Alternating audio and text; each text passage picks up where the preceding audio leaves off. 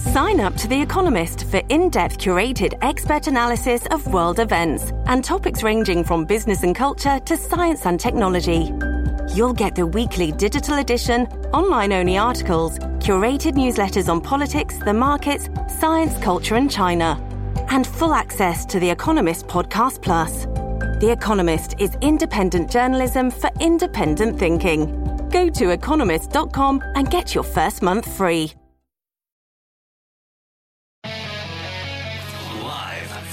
Fox News radio studios in New York City, fresh off the set of Fox and Friends, it's America's receptive voice, Brian Kilmeade.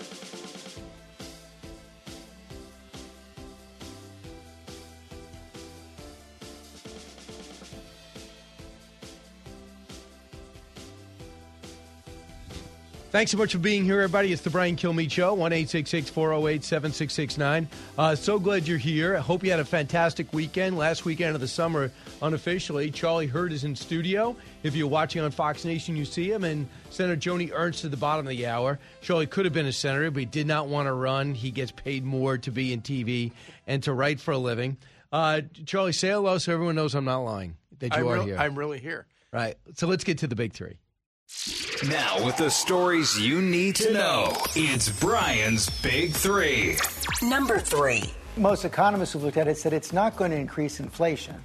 Well, if that's what they're thinking, most economists are, are wrong. You don't slow the economy down by forgiving debt and giving people another $24 billion to spend.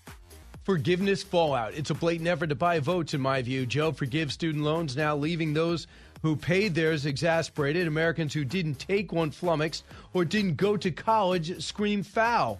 We will present all sides. Number two. What I read uh, of the unredacted material makes a strong case against a search warrant. There was no urgency. If they wanted a search warrant, if it was so urgent, they could have gotten it five months ago. Mar-a-Lago madness, judges, courts, legal teams, and documents. The drama intensifies as the FBI raid scrambles to show it was all justified. It's the story that's still swamping just about everything else. Number one. The pollsters do this for the Senate races every cycle. In August, they predict somehow Republicans are going to lose all these races. This is their dying gasp to try to try to make the Senate in play. Momentum lost? That's the narrative from the mass media who are flat out rooting for a block on the assumed red wave. We will examine the reality and the numbers as the midterm push starts in earnest. So that's who will go. I was just shocked. First off, we should be we, on the Sunday shows. They should have been talking about Afghanistan. Oh, I mean, there's no justification to put a rundown together and not say one year since the biggest disaster in American military history, and it was all self inflicted.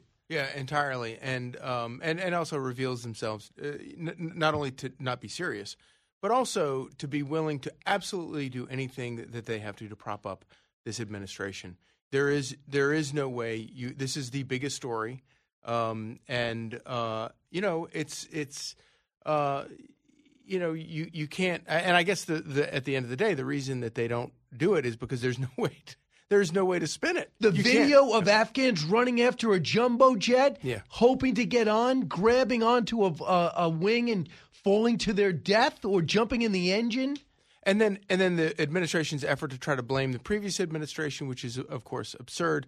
But uh, but and of course let's also not forget Joe Biden is for twenty years for, for longer than that has been the reigning expert in Washington on foreign policy, and the, this is the that, that that right there is the sum total of his expertise in Washington as a foreign policy Because he's had the power, he just doesn't have Yeah. the expertise. Right. Oh, he's yeah, exactly. And he's been wrong about everything. Every single one of his foreign policy proposals over the remember when he wanted to break Iraq up into three parts, he didn't want to go after Osama bin Laden. The list goes on and on where uh, of uh, examples where he was completely wrong about about these things.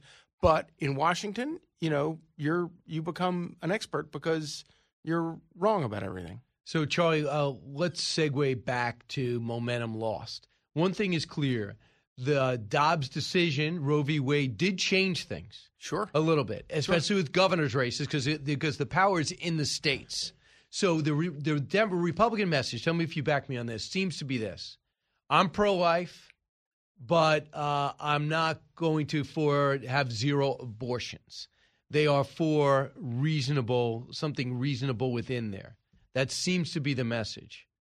Yeah, I, I mean, uh, you know, uh, I think that uh, uh, uh, maybe to refine it a little bit, a smarter message is, look, uh, you know, I'm pro-life, but I understand that my neighbors feel differently about this, and the only way to arrive at a reasonable, just conclusion, uh, solution for this, is to put it up to state legislatures and and I think that's a reason, and and and, that, and that's where I am on it. You know, I I, think that uh, you know the the, inju- the great injustice here was that the Supreme Court took this issue this position this issue away from voters for 50 years. Yeah, and allowing voters to tailor how they see this issue and the way they want it. It's a very important issue. Nobody, no sensible person doubts that it's a moral issue and that it's an important moral issue.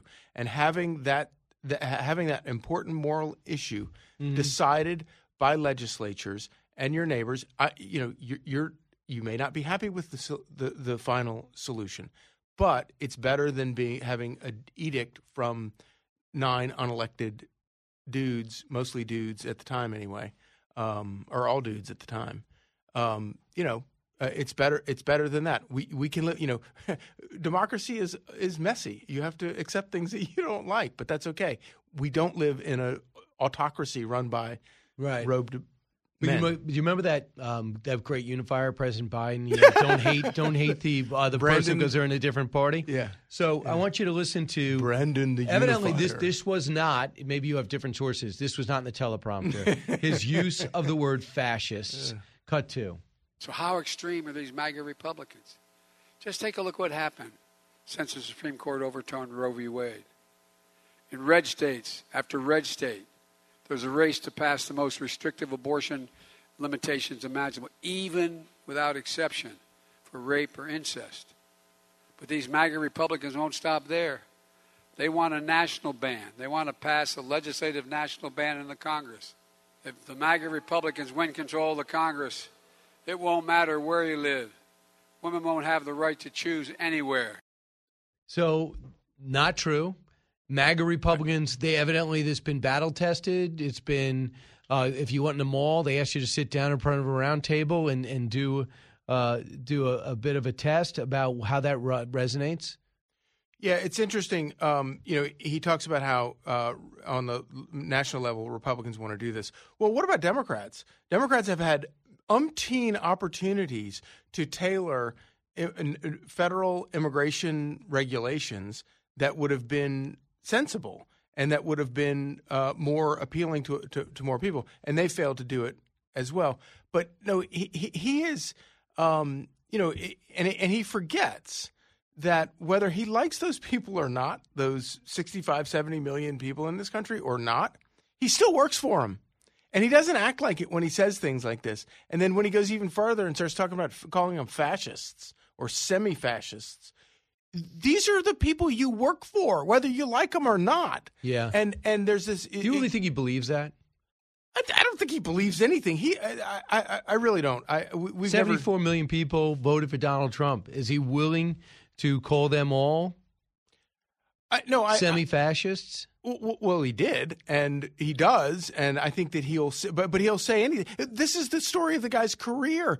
He's always said whatever he has to say. I, I, remember covering him for years in Congress. You, if you needed a quote for a story, you'd go to Joe Biden. You could get him to say anything, right. and everybody sort of rolled their eyes when the guy walked in the room because you, you, he, he, would literally say anything, including if, President Obama. We heard uh, for the last eight years. Yeah, and and think about why did President Obama pick him? President Obama wanted a sort of a, a, a harmless old white-haired white dude to sort of work the Senate to, and get things passed, and, and and to temper the very newness and novelty of what a lot of uh, President Obama or then Senator Obama was bringing to the table, and, and so know, they wanted that that sort of that that balance, right. and, and you got, and you know what passed has nothing to do with him.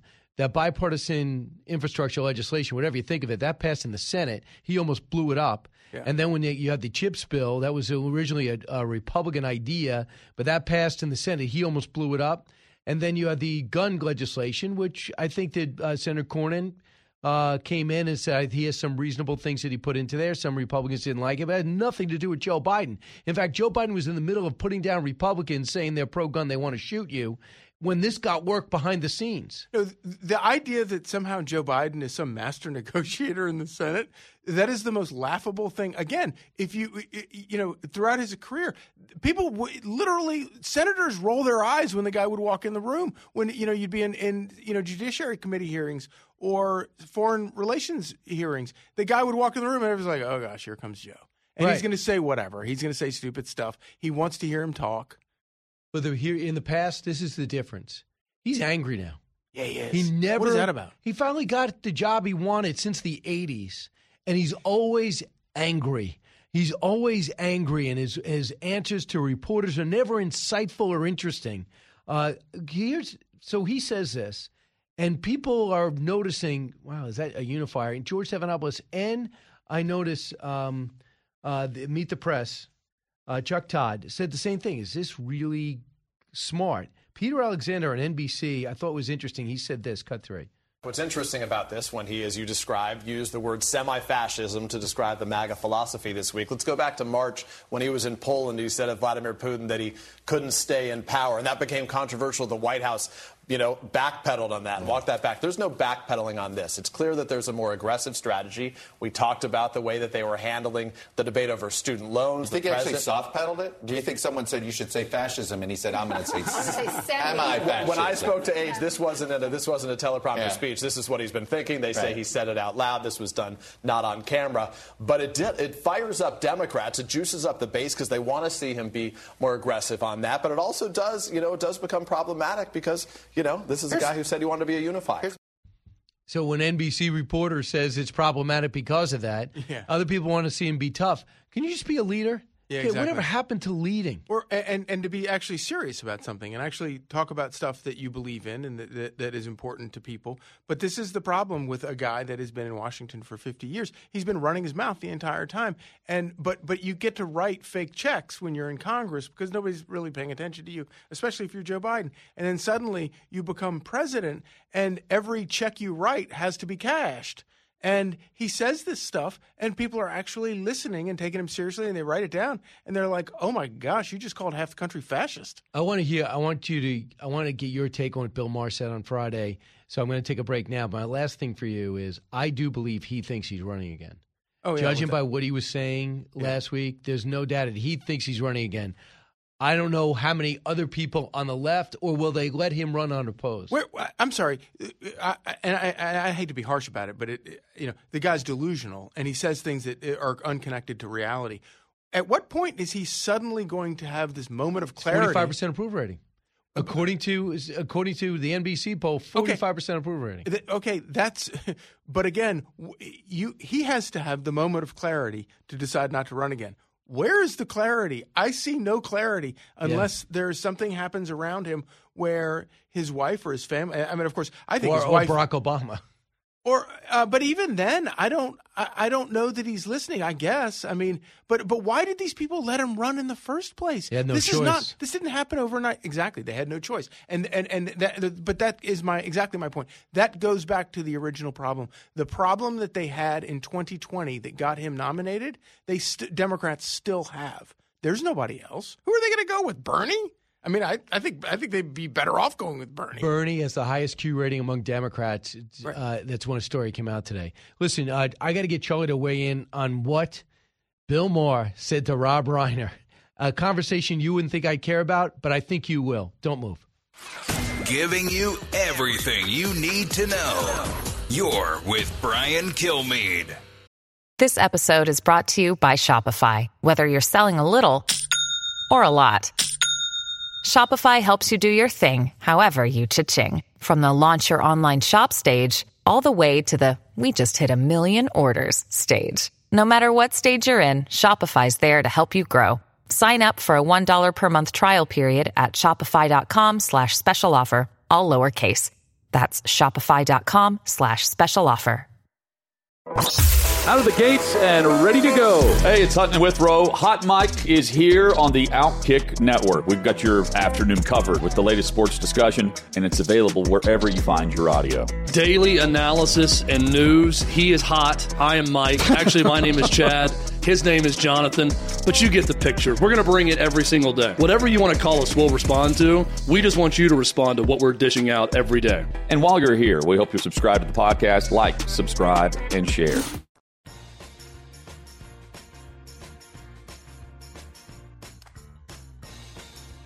He's so busy, he'll make your head spin. It's Brian Kilmeade. It's a little bit of a thorny question because once you go down this road, this is sort of where we are in this country. The other side is so evil, anything is justified in preventing them from taking office. Is it? No, you know what's not justified? Using armed violence to try to kill people in the Capitol. That's not justified. Answer this question. What is was the it appropriate? The question is, Was was, it press- appropriate to bury the Hunter Biden? You're talking about the press doing that? He's saying that's what they did, and that is what they did. They buried the Hunter Biden story before the election because they were like, we can't risk having the election thrown to Trump. We'll tell them after the election. And we know for a fact that that's what they did? Of course, you no, don't but follow I mean, this, saying you you, gotta- know for a fact that that's what they did. I don't know what they did. I know because you only watch MSNBC. No, that's not true.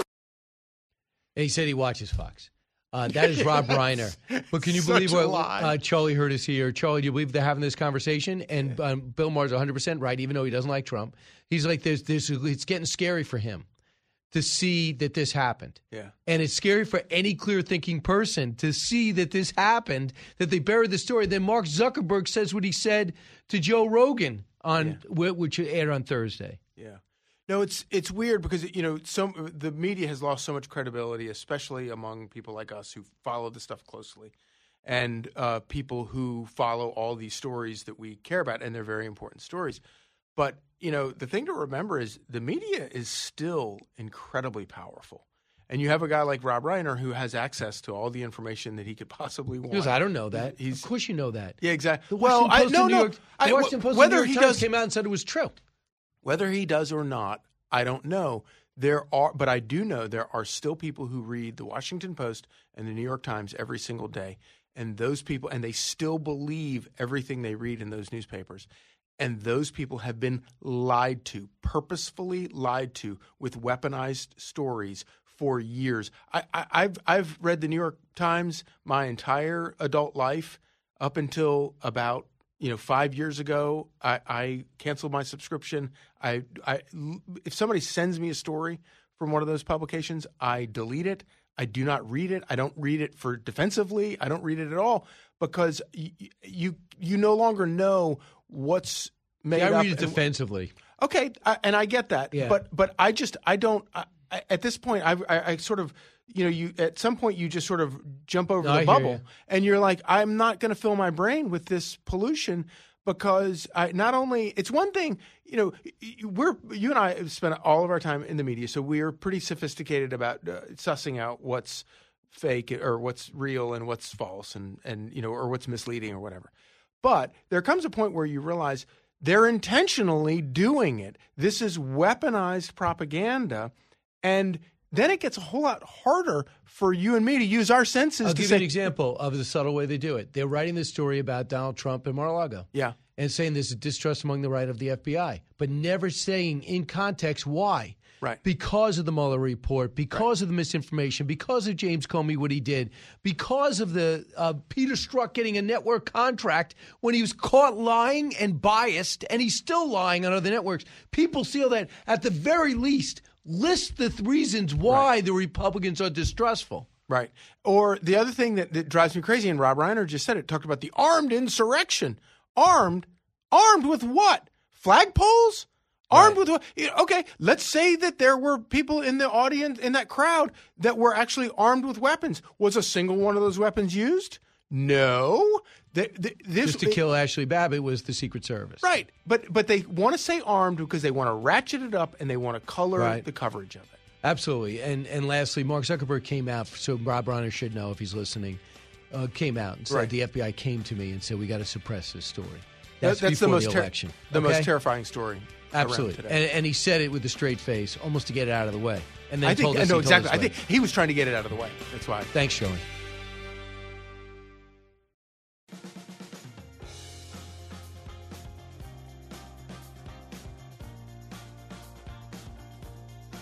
Information you want, truth you demand.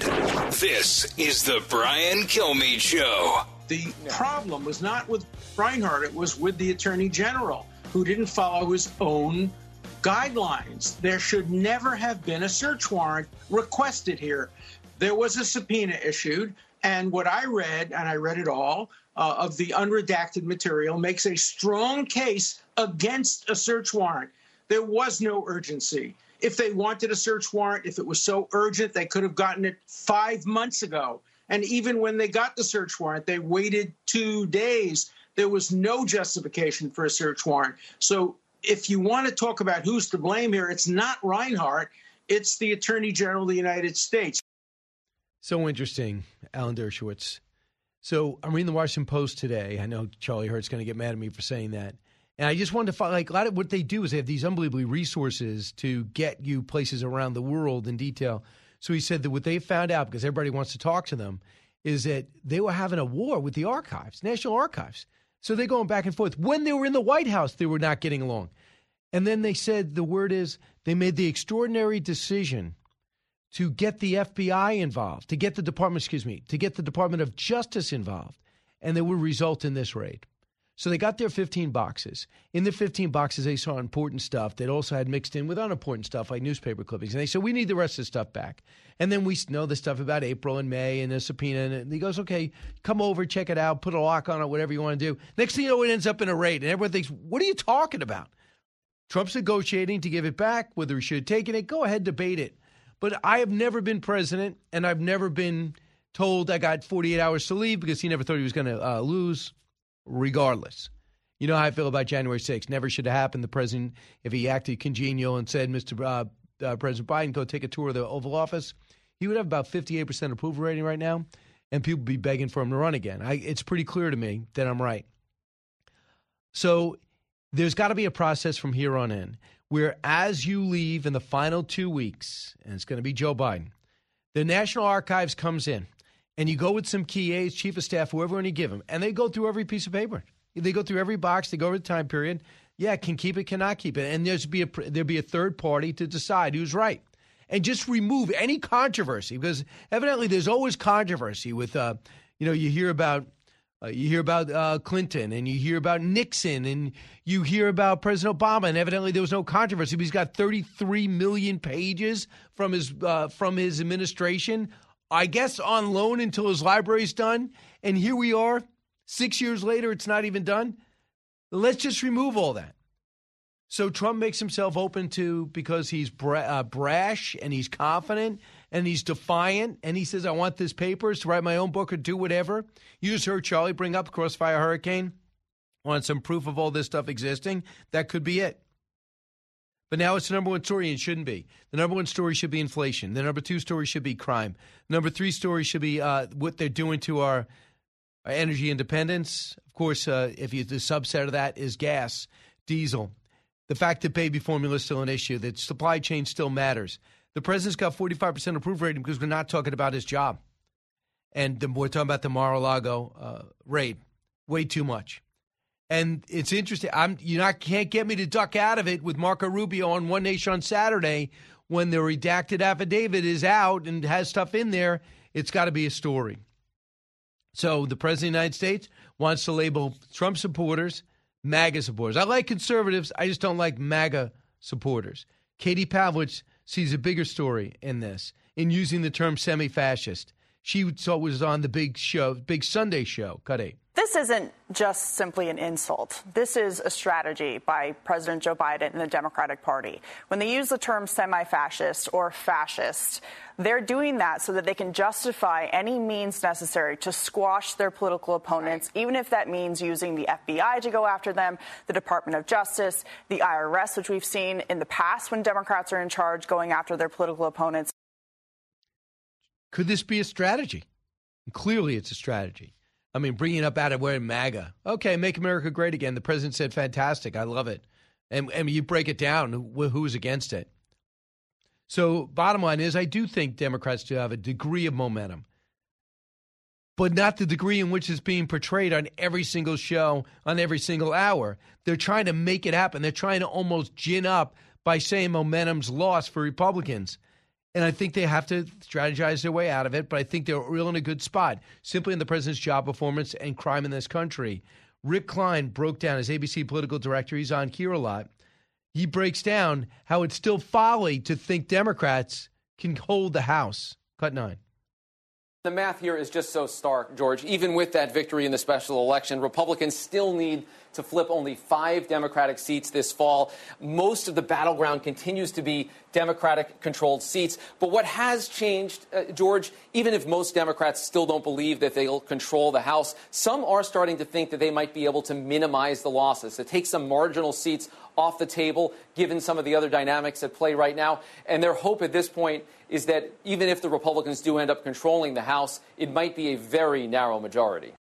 Right. And narrow still gives them control of the House to a degree, control the purse strings and get some investigations going. And I'm not that's not the only reason, but to, to do it. But the most thing the president, uh, the former president, has to do is start pouring money to Dr. Oz, start pouring money to Herschel Walker, start pouring money, money to J.D. Vance, to Adam Laxalt out in Nevada, to Mastriano out in Pennsylvania, uh, to see Blake Masters in Arizona because he put him there and there was a lot of good candidates there. And the president, to his it be his best interest in having these supporters, financing these supporters, if he is to get the White House back, to know that these guys owe their their senatorial seat to him. But you can't stop now. I know the president doesn't like to spend money, but doesn't have a choice. A lot of people gave him the money thinking he would spend it on those guys. All right, you listen to the Brian Kilmeade Show. When we come back, Senator Joni Ernst joins us from Iowa. One year since the anniversary of the Afghanistan disaster. Uh, we will not forget to bring this up. Brian Kilmeade Show. Expanding your knowledge base. It's the Brian Kilmeade Show.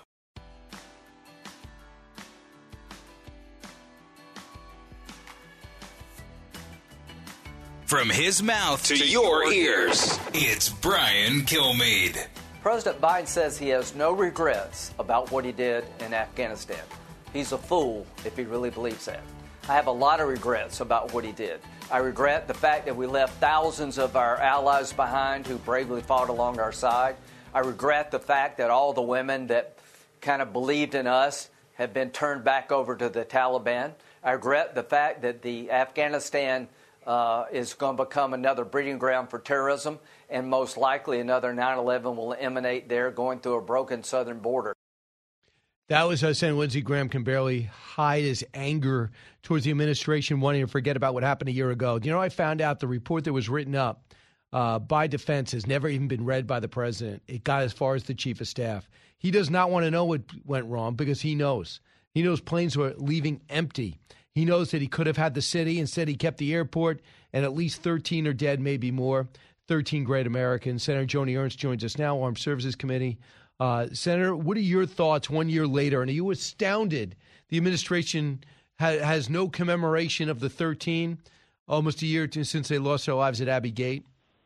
I am astounded, Brian. And first off, I want to say thank you so much to all of the veterans that served in the global war on terrorism over the past 20 years and for their extraordinary efforts to keep our country safe. And we were safe during that 20 years. Um, to the families of the 13 fallen from Abbey Gate, uh, that was the one year anniversary on the 26th of August. Um, I am disheartened that the president did not commemorate those that lost their lives in trying to rescue our Afghan partners, Americans that were stranded. One of those young men was uh, Daegan Page, and Daegan grew up in Montgomery County, Iowa, where I'm from. I know his family extremely well, and we're all saddened by his loss and the loss of those other service members. But the president couldn't even come forward and say, Thank you for your service. And and that we appreciate the sacrifice that they made. It was a haphazard withdrawal. It was um, unprecedented that we would leave a country the way we did without even notifying our allies and friends, that we left Americans behind, that we left the Afghans that had helped us behind. Promises made, promises broken by President Biden. Um, as Lindsey Graham stated, the women and girls in Afghanistan who had come so far in the past 20 years while the country uh, was moving in a progressive way, uh, all of their rights have been taken away. They can't leave their homes without a male member of their family. They can't go to school. They can't work. We have the Taliban colluding with Al Qaeda and other violent extremist organizations. Uh, you know, so many of these millions of Afghans are Yeah. suffering because they have no food. I could go on and Se- on. Senator, a couple of things. A couple of things. I, I love it when the administration goes, "Can you imagine if we were bogged down in Afghanistan and we had to get these resources to Ukraine?" Excuse me, we probably don't have, and it, we will never know for sure. But I would say odds are, if we showed strength in Afghanistan and we held on to Bagram, and we show that we're we're not giving up there, we probably don't uh, get a deal with uh, the Russians invading Ukraine. What do you think? Well, I think you're absolutely correct. Vladimir Putin was watching how America reacted uh, with Afghanistan by pulling out, not not stabilize, not even leaving a stabilizing force. Um, but think about the military equipment that was left behind in Afghanistan. You know, a lot of that could have been transferred um, to the Ukrainians before the Russian invasion, and yet we pulled out so fast. We didn't have the opportunity to reclaim that military equipment. Um, again, a haphazard withdrawal. Uh, this president should be ashamed of his actions. Um, instead, he just refuses to address it. Right. Uh, so now his approval rating, according to one poll anyway, at 45%, one year from the biggest debacle in American military history. And we leave everybody behind. And we also uh, we have uh, we have veterans come out of retirement to try to get their Afghan allies out. So we'll see how that goes. We never even told NATO that we were leaving. They had to find out. We wouldn't let our guys leave the wire outside Kabul airport to go get people and bring them back. Some thankfully did. So, Senator, as we look right now at our defense, it's impossible to see what happened over the weekend and not think it's all related. We go to pull in to refuel our Coast Guard and Solomon Islands. They now have a defense agreement with China, and they told us to, to go pound sand. We're not allowed to go there. What, what's the significance of this? Well, this is significant. In a world where China is our pacing threat, we do need to push back and we need to make sure that our alliances are intact. And this president, with his foreign policy, it's a debacle, Brian. Um, and unfortunately, they haven't paid attention around the world to the partnerships that matter. We are handing over so many countries to China and, and this is it's so disgraceful. You know, we do need to have relationships with other countries, and this is just one example of where this president has failed to engage other leaders around the world in a constructive manner, and so we're ceding over these opportunities to China. They're eating our lunch when it comes to Yeah. um, navigation around the world. Here's what General McMaster said about the whole operation in Afghanistan. He told talked to me on, Saturday. This was a self defeat. Self defeat based on self delusion, right? We, you know, we created the enemy we would prefer in Afghanistan. Remember what we heard? Oh, the Taliban will share power. They'll put in a, a more benign form of Sharia. Uh, and, and there's a bold line, you know, between the Taliban and Al Qaeda. Actually, we had this idea that we were going to partner with the Taliban against Al Qaeda and other jihadist terrorists. These groups are completely intertwined. You see the hell that they're putting all Afghans through, and, and especially women. I mean, it's time to wake up and recognize that we de- defeated ourselves based on a, on a fantasy uh, about about the nature of the Taliban. He's right, isn't he? Yes, he is absolutely correct. General McMaster laid it out quite well. And I will go a step further in that the Biden administration is living in an alternate universe. When a priority of theirs for our military is to transition our non tactical vehicle fleet to all electric, that's really a priority. Come on, we should be focused on making our military the most lethal fighting force on the face of the planet. And yet they're bowing to climate agendas. Um, they're, you know, trying to make the world a, uto- a utopian paradise where the Taliban are good people.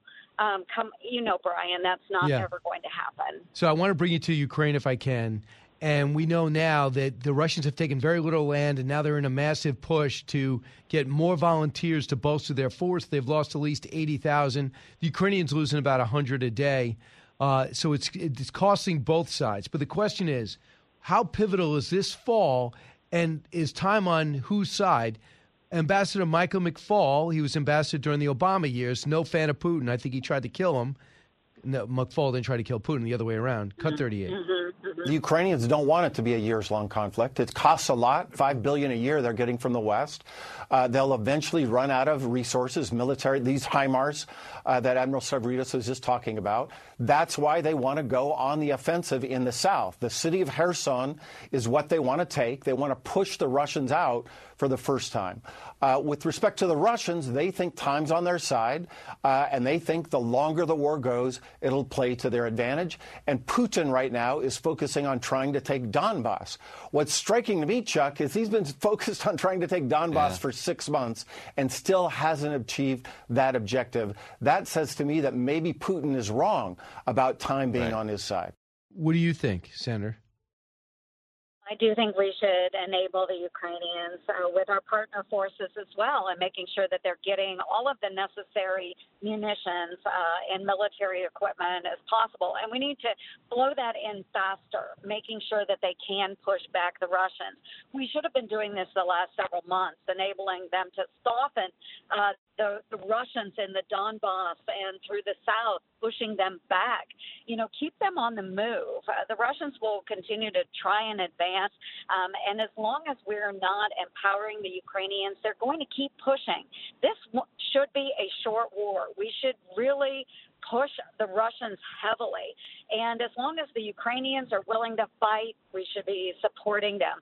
Um, don't think that the Russians are going to stop. They're going to keep moving forward. They're going to move into other countries in Europe that are not NATO. Well, not right away members. because they're a mess they are a mess. They are a mess. But my great fear is that if we allow status quo, allow the the uh, Russians to occupy Ukraine, that they will reconstitute in another five, ten to stay on this march.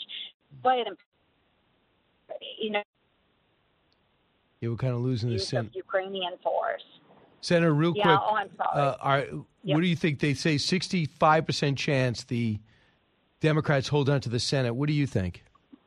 Oh, I don't think so, Brian. I think this is liberal media, liberal pollsters that are pushing out the narrative they want to see in the fall, hoping to discourage Republicans from going to the polls.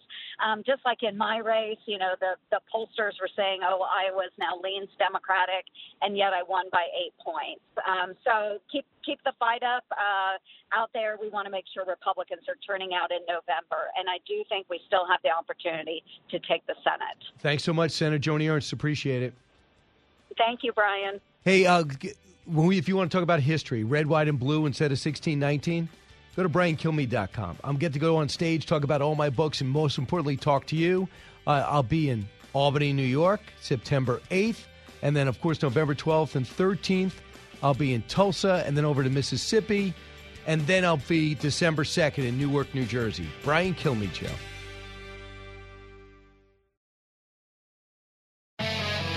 From the Fox News radio studios in New York City, giving you opinions and facts with a positive approach.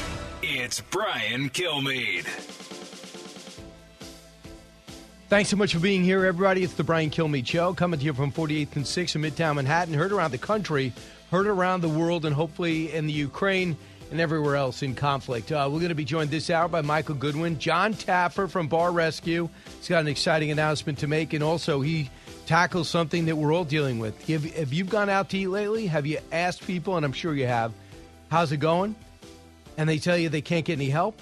It's still happening. And I'm talking about the most popular restaurants and the most unpopular restaurants. Ones that are great for young people, ones great for old people.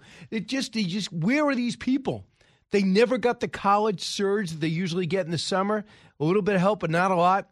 You're hiring. I'm going to ask John Taffer about that. Uh, and Michael Goodwin looks at Jared Kushner's book. And why is it?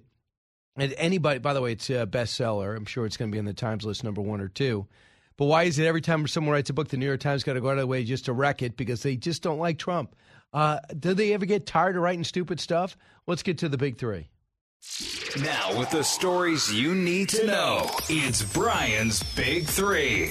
Number three. Most economists who looked at it said it's not going to increase inflation. Well, if that's what they're thinking, most economists are, are wrong. You don't slow the economy down by forgiving debt and giving people another $24 billion to spend. I wouldn't think so. Forgiveness fallout is a blatant effort to buy votes. Joe forgives student loans, now leaving those who paid theirs exasperated. Americans who didn't take one flummoxed or didn't go to college scream foul. We will present all sides. Number two. What I read uh, of the unredacted material makes a strong case against a search warrant. There was no urgency. If they wanted a search warrant, if it was so urgent, they could have gotten it five months ago. It's so baffling. Mar-a-Lago madness. That's Alan Dershowitz. Judges, courts, legal teams, and documents. The drama intensifies as the FBI raid scrambles to show it was all justified. And it looks like a private judge has come ahead and said maybe we'll get a private master to look at all this stuff and find out what really belongs to Trump and what is a fishing expedition.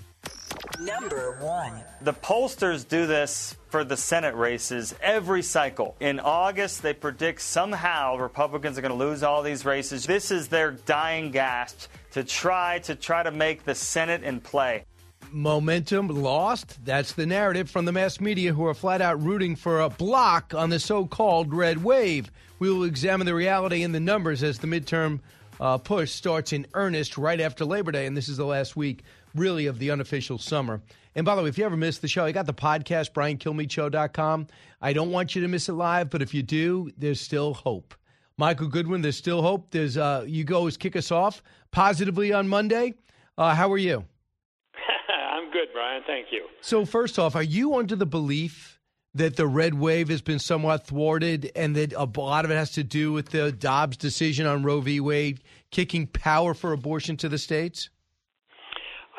Do think there's probably something to that uh, theory that um, it, it has given Democrats a lifeline, which is what I wrote at the time of the ruling. Uh, that this was something they didn't have. They, they, you know, there was no argument to be had. You, there, you, you had the constitutional right to abortion under certain limits, and and uh, suddenly you didn't, and therefore there there was a new a new item for the Democrats to run on. Don't forget, I mean, Joe Biden's approval ratings were in the toilet.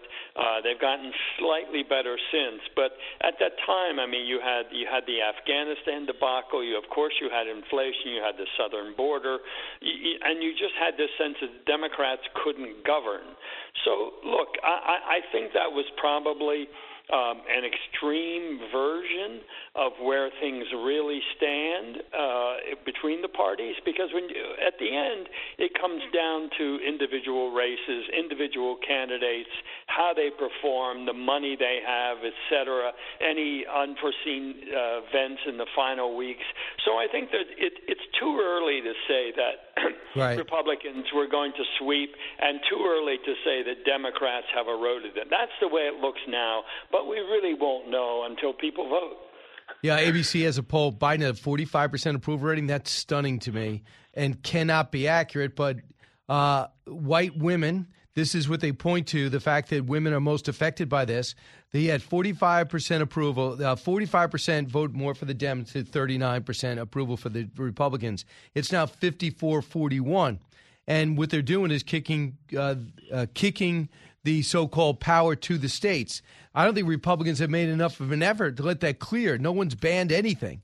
Everyone's doing something that should have been happening a long time ago. You let your governors, let your legislature decide. Rich Lowry weighed in on this, and he said this should be the message. He's a pro-lifer, obviously, editor of National Review, Cut 11. Clearly, it's an important change, and I think Republicans have to realize they can't run and hide from this issue. You try to do that, it's not going to work. You're going to get defined in a, in a way you're not going to like. And you can't, in most places, adopt a maximalist position. So I think they need to do a version of what Rubio did. Mm-hmm. Say, I want to protect every unborn child eventually. I realize I have a lot of work to do, public persuasion on that. In the meantime, here's a limit I support that actually is defensible and has public support, and then point at the other side for being extremist for supporting abortion in every circumstance with federal funding. And he's talking about 15 weeks. He said, I understand I'm pro life, but not every, my neighbor necessarily isn't. How do you feel about that? I, I think that's a sensible position, but of course, it, it's hard for any of the rational ideas to hold in the uh, moment of a campaign. I mean, our politics have become so emotional now. Uh, people are so angry at the other side. I mean, the, the hatred is really over the top. And I think that's why it's it's a dangerous time politically, and I'm not sure that the that the ideas of being a rational, holding a rational position that you can explain, uh, particularly on these on these emotional issues such as abortion, which for, for many women. Um, it is it's an absolute. I mean, they're not thinking in terms of uh, restrictions, what month. There there is a fear that it will be taken away, whether by the Supreme Court or by the states uh, and so I think that these issues are very hard to navigate in sensible ways in the heat of the campaign. And then, of course, I think for Democrats, what they are trying to do and have been somewhat successful is link every Republican to Donald Trump. And that is, I think, for, for them, the clincher uh, as they see it for a lot of people. That if you can link your opponent to Trump in any mm-hmm. way, in particular, uh, crossover districts or, or uh, states that are pretty evenly split, uh, you can defeat that opponent because Trump is so unpopular among many people. Certainly not a majority, but I. So I think there's a lot of picking and choosing going on in these districts and in these states that don't quite fit a national model of how we think they should run. Very interesting because Senator Roy Blunt brought up something that the timing is not a coincidence. And he brought up the fact that now all of a sudden this raid happens, it becomes the number one story and every or the number two story in everybody's newscast, and we're talking about the special master, and we're talking about the raid and the affidavit, and now you're talking about Trump again. Instead of talking about inflation, instead of talking about uh, oil independence, of talking about uh, crime in New York City, which you could argue, and I, I think it's beyond argument, uh, works. Uh, you know, the, that's the reality that matters most to the American people. I agree with you, Brian, and and the Democrats um, have been very skillful in using Donald Trump as their pinata. Uh, I mean, the, the entire January sixth uh, hearing system was designed to be a midterm argument. Uh, it was it was they were not going to come to any conclusions before this. They wanted they wanted Trump to be on the 2022 ballot as far as what's on people's minds, and they've I think largely succeeded at that. Merrick Garland, which I think. Uh, that reality adds a special weight to his role in this. And since he has come out, uh, uh, you know, with the raid and and all the leaking that has going gone on, uh, it certainly looks like Merrick Garland is part of the Democrats' fall campaign, and I think that's just another thing that, frankly, I find just so disgusting about this win at any cost idea because if we cannot trust the FBI, if we cannot trust the Justice Department, if they're always going to play politics, I mean, this thing with Hunter Biden, the FBI going to Facebook and saying, beware of disinformation. You know, what's amazing about that, Brian, the FBI had Hunter Biden's laptop long before the 2020 election. So when they came out and played politics with it, hey, uh, you mean, want to hear? My, this is what you're talking about. Mark Zuckerberg came out with this about 90 minutes into his three-hour interview with Joe Rogan. Let's listen. Basically, the background here is the FBI. I think basically came to us, uh, some some folks on our team, and was like, "Hey." Um, just so you know, like you should be on high alert. There was the, we we thought that there was a lot of Russian propaganda in the 2016 election. We have it on notice that basically there's about to be some kind of dump of of um, uh, that's similar to that. So just be vigilant. Wow. And then he said this came in. And I don't really believe Zuckerberg 100%. He's trying to put it all in the FBI, and this thing popped up. And then we said we squelched the story, put down the story, uh, didn't promote the story. It was retrievable, but we made it tougher. But uh, the twi- Twitter is the one who banned the story, and the FBI told us to look out for it. And now we know the FBI absolutely knew it was coming because we know the, uh, the computer repairman, they gave it to the FBI. So That's right. just That's if, so everyone at home understands what you're talking about. Yeah, um, I mean, so for the FBI to be in the 2020 campaign, if they in any way, and, and you're right, Zuckerberg is a little unclear here, and he's blaming the FBI, but it would be nice to know what exactly did the FBI say, and and who else did they say it to? Right, and because you have those, you have those in, former intelligence officials saying it smacks of Russian disinformation. We haven't seen the laptop, but it smacks of Russian disinformation. I mean, there's a concerted effort, and Joe Biden used used that in the debate to fend off any questions about the laptop. Every one of those IT, uh, those intelligence experts that signed off on it should really be defamed right now and brought out and be forced to defend themselves. From Clapper to Mike Morrell, who I like, uh, to uh, Michael Hayden, all these guys that weighed in and just said this is classic Russian disinformation. Leon Panetta, classic Russian disinformation. Really?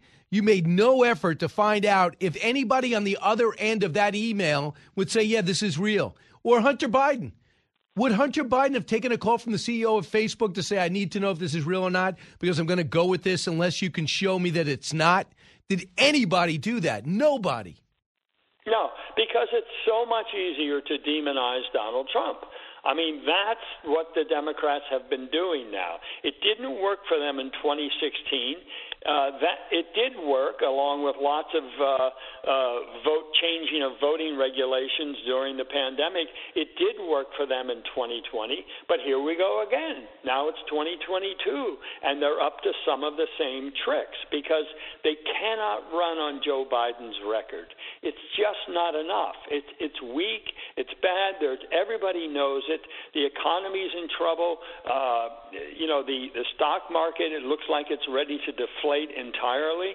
So there's all kinds of issues weighing on this president's record.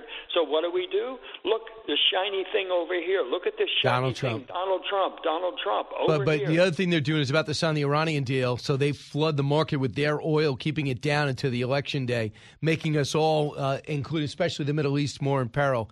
Just last minute, Jared Kushner's book is excellent. I don't care what you think of Trump or his administration, or you like Kellyanne Conway. You're going to learn a lot by reading this book about what really what would happen. But you were you said don't be surprised when all these horrible reviews pour in, and they did. Correct? Yeah, it, it, it's unbelievable. I mean, they're like mean girls in high school. I mean, these attacks on Kushner, of course, they're just attacks on Trump. But but they they take this book and they treat it like they treat Trump. They don't really read it, I don't believe, because you can't read it and not take away some understanding of how things worked in the Trump White House. You know, uh, uh, Brian, there were what two million authors who trashed Trump, two million books, or some some ridiculous. I, I'm exaggerating, but there was an endless stream of books that trashed everything Donald Trump said and did. And yet, when we look back now at the Abraham Accords, when we look at the Trade deals. between it's the trade deals, that's right. When we look at the difference that the border wall made in those areas, right? Why is Joe Biden having a wall built around his house? If it's good enough for him, why isn't it good enough for the country? Uh, all those things that Trump did, uh, I think, have gotten thrown out, right? January 6th, it gives us a, it gives us a reason. First, it was Ukraine impeachment. Then it was January 6th. It's always something to delegitimize Right. what he did. But in fact, he did some very consequential things, and, And- Jared Kushner was central to a lot of them. and they So- were all destroyed. They were they attempted to destroy everybody there, from Roger Stone Yep. to uh, to Manafort. They took they uh, for a while. Looked like Jared Kushner was going to be arrested, and we all know and Michael Flynn's career was destroyed. Uh, Michael Cohen's career was destroyed, credibility shot, and, and now they're going after his CFO of his company because he's with Trump. And and it's That's just right. it's just un it's unbelievable, and it shouldn't be acceptable because we Brian, could be next. If I could just quickly throw in one more thing that I think is not gotten enough attention. Jared Kushner, in his book, talks about the Democrats, what he calls a pressure campaign, to have the FDA delay any announcements about the Yes. vaccine until after the election. I think this is this to me is an open wound. Did they really do that? Uh, to Unbelievable, Michael. I have to end there, but that is a very important point. Delayed the vaccine till after the election. Can you believe that?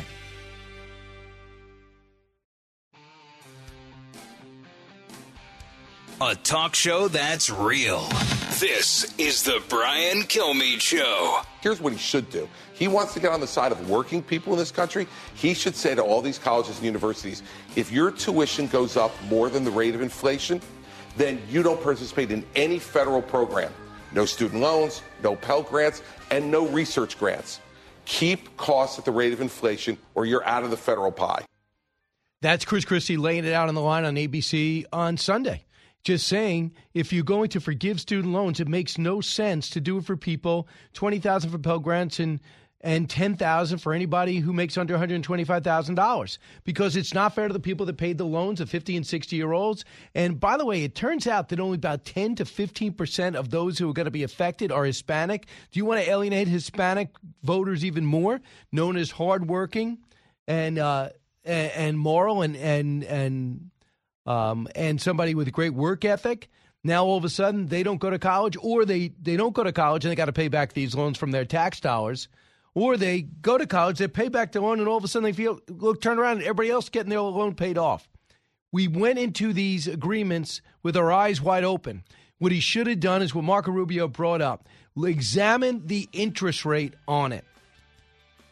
Examine Go ahead, take two points off it. Say, listen, we're looking to get you guys back on track, give you a chance to pay off your loan, but don't alleviate people from that deal.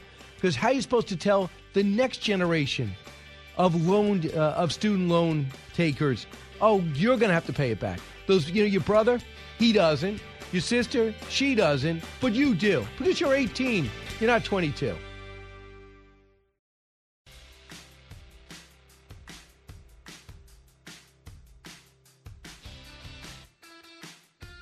A radio show like no other. It's Brian Kilmeade. I'm going to put an additional $100,000 in your bar on top of what I've done. But I will only do it if you put in 30000 You write a check for me for $30,000 and I remodel your bar. If you don't commit, then I won't. That's the deal. I'll give you a few minutes to think about it. I've been giving Terry chance after chance for the past two days. Really, the past two years. Now it's D Day. He needs to step up and prove himself, or I'm not going to rescue this bar. and write you a check, but it won't be any good. You I don't have the money. This guy is so full of it's unbelievable. Yes, I said. It's over. Because I don't trust you. Because you are a slime bucket. It's one of the best concepts I've ever done, and he totally it up. wow, that is some of the reality and part, part of the magic of Bar Rescue. It's real. Trying to help people, especially coming out of the pandemic. Uh, there's not much margin for error. You've been put through hell from from bad politicians and bad policy, and uh, now you got to play the perfect game. And John Taffer's there to help, uh, but he's also there in the game. He's uh, he's long talked about. Now finally ready for action with Taffer's Tavern opening up in Washington D.C. Uh, it's going to be right next to the Capital One Arena. When is opening day, John Taffer? Oh, next week. I mean, we're there, Brian. You know what's incredible is, the, by the way, hi, nice to talk with you, buddy. Always. Uh, um, so it's uh, this restaurant was supposed to open back in November, and uh, that's an example of the supply side issues that we've had just getting it built. Things like an electrical box, Brian, which you should be able to go to a home Yeah. store and buy, eight to ten weeks to get. Uh, panels for lighting, all sorts of things. So getting this baby open is like a victory. It means a lot to us. We're incredibly excited, and and uh, uh, DC is a great market. So Is this just the beginning? There's going to be more Taffer's Taverns, right? Oh yes, so so Alpharetta, Georgia's been open now for almost two years. Uh, uh, DC opens, as I said, next week. Boston and Watertown uh, just opened this week, so we now have Boston, DC, and Atlanta. Tampa is on the horizon, and Las Vegas is on the horizon. So we're working hard to build them and find franchisees and partners as quick as we can. And we're pleased. We have about 27 restaurants on the books now in various stages of development. So, what makes you think you, you see all the struggles people are having, even when they, they try to do everything right, getting help? You mentioned supply chain, the prices of inflation. What makes you want to get back in the game to this extreme? Well, you know, people still need to go out, and if you look at the markets, Brian, and, and I'm a big believer in, in cause and consequence. And if you look at markets across the country, some are down 25% in sales to pre-pandemic levels. Some are ahead, up to 30% in sales compared to pre-pandemic levels. And it's the consequence from the cause of lockdowns and various political restrictions that were placed on the industry. So, in very many markets, success is coming to those who don't necessarily deserve it because the marketplace is so alive. And in other markets, failure is coming to those who do deserve success because of the lockdowns and, and the consequences from all the causes related to the pandemic.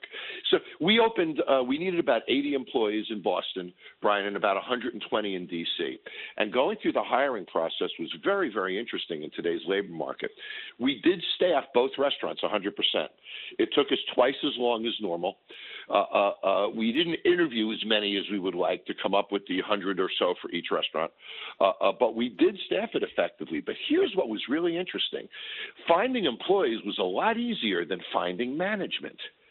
And we're finding that management is just not readily available today. I'm not sure if they're looking to be entrepreneurs, if everybody's looking for that next opportunity. I know they're out there, but finding management is very difficult today. I did not expect that, Brian. Wow, that's pretty. That is amazing. A bit of surprising. Everywhere I go, I always ask how you staff, and everybody says I. Everybody says I need people. It got a little bit better in the summer. Biggest question, John, and before we get into the concept uh, of the Taffer's Tavern, which is fascinating, is what do you think? Where did the people go in 2019? Where do they go? I'm talking about I go to places on the water in in beach towns and they're having trouble and you know how much money you can make. A lot of it is off the books because you don't declare all the tips, you know, you know, you don't declare Yep, all the yep. tips you make. So having said that, what is your theory? I can't understand it. Look at a, a steakhouse, Brian, where people make a thousand dollars a night as a way they're struggling to find people. And you know, these are jobs you don't take them home with you at the end of the night. It's a good income. You have no stress. You go home at the end of the day. Your Yeah. day is finished. It, it's frustrating to me. And the other concern is, you know, the restaurant industry has always been a stepping stone for people in life. Young people come into the industry, Yeah. uh, uh, and, and it's a stepping stone to get to that next level of your career. We're not seeing that the, that stepping stone activity much anymore. So it's a powerful change, Brian. And I can't answer where they are. I scratch my head all the time. I'm looking for them. How are they surviving? Uh, uh, uh, but clearly. Uh, uh, the future of any industry is going to be based upon human resources today, almost as much as any other resource. Also, policies complete policy reviews of human policy reviews. For example, in our corporate office offices in Las Vegas, we just implemented a flexible PTO policy. We don't count PTO days anymore. People need time off, they can have it uh, as long as they work uh, and stay on top of it. Then we, we created a dog friendly office. And we, we've done all of this research is what does it take to retain employees in today's market? And it's not income, it's all quality of life issues that are driving people. It's a real shift, Brian, from just uh, pre pandemic levels, how much priorities have shifted uh, for people.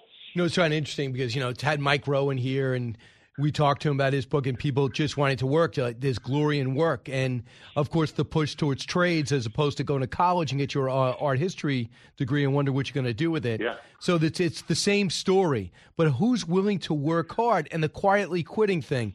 Uh, they had a, everyone was told to go home. Not everybody, but a lot of people were told to go home. Don't work. I'll pay you. And they were frustrated. Then they looked around and said, "Why am I working so hard? I the job. I don't really feel fulfilled in that job. Why, you know? And I can stay. And my unemployment is uh, is extended, and my my uh, rent is forgiven on hold, and my loan is frozen for now. So people said this is quality life. Why should I get involved in that rat race again? I agree. When the financial pressures are lifted, uh, one can do what they want to do much more than what they have to do. So let's let's you know, talk about Brian- your concept with the with the uh, Taffer's Tavern. You you you talk about what does your kitchen look like and why? And you you were talking about having a camera set up on your kitchen. Yeah. So we we uh, uh, started this, as you know, four to five years ago. And if we look back, Trump was president. Unemployment was incredibly low. We couldn't find employees. Restaurants couldn't sustain themselves with six, eight people in the kitchen anymore, Brian. The training was too much. We couldn't find the people. Many of the employees we found were new Americans, so there were language barriers in training. It was a nightmare for us. So we said, could we reinvent the kitchen? So we looked at computer technologies, robotic technologies, food preparation technologies. We selected sous vide as a food preparation technique. It's extremely high quality, Michelin five star. We take a great steak, for example, Brian. We season it. We put it in a special plastic bag. We then take that seasoned steak, put it in a water oven at 135 degrees. That water oven cooks the steak to a perfect medium rare. We then take that steak and we finish it in these special combi ovens that sear the outside flawlessly and finish off the steak. And when when you when you eat it, it's as delicious as anything you've ever had. But for me, I can do it with less people in a more controlled environment to create greater consistency. So Brian, there's no stove in our kitchen traditional stove in our kitchen. There aren't traditional hoods or fire control systems in our kitchen. Everything is as high tech computerized as it can possibly be, and the result is really great quality. I can't wait till I can get you into the DC Right. restaurant to try it yourself. Uh, you won't have it, a- yeah. As soon as I can get there, absolutely, or go up to Boston. When are you going to open up in New York? So we're working on New York now. That's that's probably a good year, year and a half out by the time we get it done. But uh, uh, uh, the final point is, Brian, the kitchen is air conditioned. So when you look at how do I retain kitchen staff? Well, an air-conditioned kitchen, nice and cool, that's one step forward. They don't have the depth uh, uh, of prep and all the things that other kitchens have because it's done in our commissary kitchens. So we find that we've created one of the most appealing kitchen jobs in the country. Then, because and, and it's it's it's a snowball effect. Since our ticket times are six minutes instead of twelve, our servers aren't under pressure. So everybody just seems to have a better energy level and a better dynamic when there's less stress on everyone from Right. a food production standpoint. It's interesting to watch that dynamic change for people, but it's fun. And and the whole point of the restaurant is is when custom when employees are having fun, Right. customers do. And you know you'll be successful. and get Brett Baier to go there. If I get Brett Baier into Taffer's Tavern, that'll immediately guarantee success. Should I work on that? Oh, absolutely work on that. Now, Cavuto, I'm, I'm worried I'm not going to be able to keep away when he's in town. on the other hand, well, the good news is Neil is still a New Yorker or a New Jersey guy. So you're going to have to catch up to him and do good luck with those taxes. Now, your opinion, John, on the state of our economy now. People are caught up in two uh, two consecutive quarters of negative growth. That's not what you deal with. You're, you're in the real economy, dealing with people in the biggest sports bar, in the nicest steakhouse, all needing help. What do you sense is going on in this country? Volatility. People are scared, Brian. Almost everyone you talk to feels that this there's this tipping point that we're at right now. And in the next 90 days, either we're going to start to inch away a little better or things are going to get a lot worse. And, and people have no confidence, no certainty, if you will. So a lot of people I know are, are, are getting into that pause mode again, Brian, sort of like when the pandemic started, where people say, you know what, I'm not doing anything right now. I'm not investing. I'm not this. I'm not that. I'm not opening anything. I'm going to sit tight right now. And that paralyzation, that pause scares me. That's hurt us a lot over the past few years. But what about I'm interest rates getting too? Back into that. How does that affect Well, you sure. guys in opening, going into a commercial strip mall, whatever it is, or own building? You've got to take out that loan unless you have a lot of money and you can pay cash for that building or that property. So you're going to go in there and you got to cut a deal and you're going to sign that lease. But now the interest rates are up. Oh, and and look at a restaurant business, and people don't realize this. A restaurant costs four times more to build than a retail store because of all the hoods and the equipments and, and, and electrical systems and all of that that a restaurant has. When you have to buy that level of equipment, Brian, and a kitchen costs six, seven hundred thousand dollars, you know the solution in the past has been to lease the equipment or otherwise finance the equipment. That's so expensive today. That's not a viable option, and that's going to change. It's going to be more expensive again in a couple of weeks. Those are those are some of the fears of uncertainty that we're facing right now. So, you know, I think there's an uneasiness across Right. the country that stems from a lack of confidence. And I don't think people believe in leadership. And if they don't believe in leadership, then they can't believe in, in the results or consequences of leadership. So and uh, I think that's what it stems from. did you go to college? Yes, University of Denver. Did you have to take out a loan? I did take out a loan. I worked my butt off to pay it off, Brian. I was looking this morning if I could pull a second on that on that financing, so I could qualify for ten thousand dollars in free money. But I can't get a second thirty years later. What's your reaction to this? I think it's very unfair. You know, I think if you look at our economy and tax programs over the years, there are groups that have been targeted in the past, uh, uh, uh, business groups and things like that for various types of relief. But typically, the, the, those uh, uh, types of investments are made because those individuals are investing in the economy. They're investing in equipment. They're investing in the creation of jobs, et cetera. I find this incredibly unfair, uh, and I find it personally uh, as a way to placate uh, the supporters. Uh, uh, his political supporters. And academia is a large supporter of this policy Right. and, and the party that drives this policy. And I think, you know, the, the money moves from one pocket to another in the same pair of pants. Uh, yeah, that's interesting. And I'll say this for you personally, there were two colleges I wanted to go to Syracuse, NYU.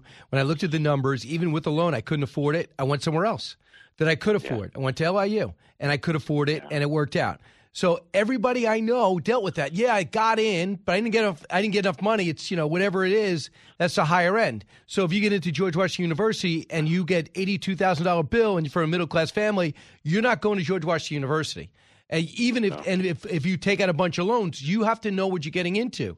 Now we're going to the fundamentals of that deal and saying, don't worry about it. What if you're the 17 year old? Go, mom, dad, don't worry about it. We're going to get it forgiven. Yeah. I think how about the fact that there's 22 billion dollars in college endowments, and, Yo, yeah. you think to yourself, college endowments are leveraging hedge funds, right? They're short selling stocks. They're using every financial tool that they have to grow these endowments. They've created an industry of managing college endowments, and all those endowments were created, Brian, when college loans were started years ago, and colleges realized, okay, this is government money, we can up our tuition. So, you know, this has been caused by the whole premise of college loans. College loans increased college tuition to the level that they have $22 billion in endowments, and they're charging the, the, these obscene prices to go to college every year. I think the solution should be, dare I say, some type of regulation upon college admissions. They shouldn't be able to build endowments of that level on the backs of students who are borrowing money to go there. I hear you. I mean, some of them don't have the Harvard, Yale endowments, the the Stanfords. I get it, uh, and other ones they should be somehow justifying their price. I think with Mitch Daniels, who was former uh, OMB director and governor of Indiana, headed headed up Purdue, and the first thing he said is, "I will not increase tuition," and he cut other places. A lot of it was administration and he was able to keep that price down and make it possible for for kids from Indiana, especially, to go. So we just solve the world's problems, or at least we give the world an opportunity to solve their problems. Uh, let's see if they take you up on every all the solutions you offer, John Taffer. I hope so. All right, pick up Power of Conflict, uh, watch Bar Rescue, and then of course, if you're in Washington, if you're in Boston, uh, if you're in Maryland, go see Taffer's Tavern, and it'll be. Rob- go ahead. Well, I got you. I got to say, I've, I've been loving One Nation, Brian. I, I love the show. You know, I think it's slipped into a great format. I don't miss it every week. Well done. Thank you so much.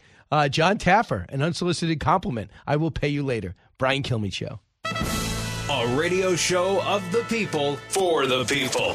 You're with Brian Kilmeade. The more you listen, the more you'll know. It's Brian Kilmeade. I'm certainly pro-choice. Yeah, I know what, you are. What I'm saying, oh, I'm more pro-choice than you could imagine. Um, I don't think life is always precious. Most people don't think that. What I'm saying is, you shouldn't say to the other side, "You people hate women." They don't hate women. They just think it's murder. And if you think it's murder, then you can't go, well, except for people with a vagina, they can commit murder. I don't think it's murder, but they legitimately do. Huh. Bill Maher, I don't know what, what he tapped into, but just this, this sense of rationale saying, I'm pro choice, but I understand that people are pro life, what they think. And when you come out and say something like cartoonish, that, that Republicans hate women or MAGA Republicans hate women, we shut you, you shut them off, okay? Just like I think uh, Democrats, for the most part, just don't prioritize defense. Doesn't mean they want us defenseless, but you try to get people's attention. But the minute you see the president of the United States something is say is something as irresponsible as they don't like women, they've got women mad, they want to take away all your rights, take away all your freedoms, it's just the start, it's just the beginning. That's when even a guy like Bill Maher, who's a liberal's liberal, will come out and say, Can you guys knock it off? Even if you even the people that agree with him are ticking him off. And I think you I think you all get that out there. Uh, and as much as he doesn't like Donald Trump, he sees the extreme measures going on right now when the FBI raids his uh, Mar-a-Lago estate. Hey, go to briankilmeade.com. I hope to see you in at, the Egg in Albany, September 8th. And then I got two dates, Miss Brandon, Mississippi in November.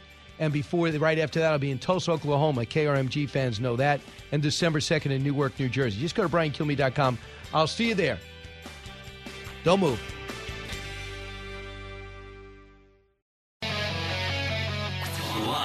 From the Fox News radio studios in New York City, fresh off the set of Fox and Friends, it's America's receptive voice, Brian Kilmeade.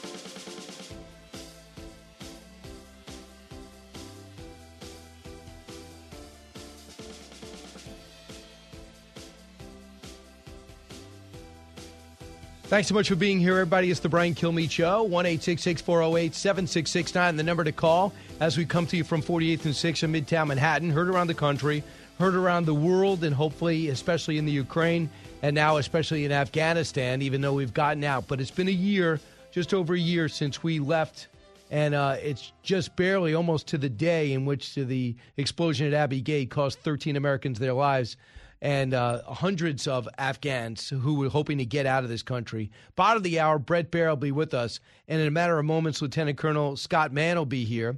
As you know, he conducted and coordinated Task Force Pineapple, a group of retired Green Berets, Navy SEALs, diplomats, regular Army and beyond, reporters. Everybody pitched in because the government didn't. Operation Pineapple, the book is now out. The incredible story of a group of Americans who undertook one last mission and honored a promise to Afghanistan – in my words, uh, because the administration didn't. So before we get to Scott, let's get to the big three. Now, with the stories you need to know, it's Brian's Big Three. Number three. Most economists who looked at it said it's not going to increase inflation.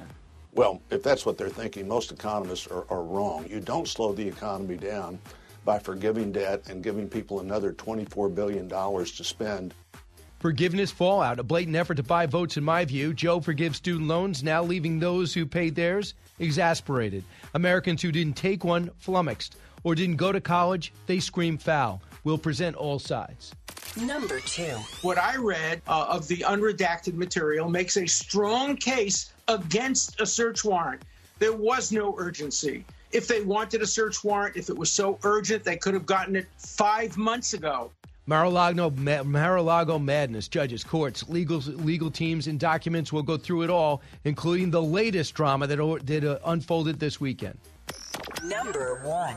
The pollsters do this for the Senate races every cycle. In August, they predict somehow Republicans are going to lose all these races. This is their dying gasp to try to try to make the Senate in play.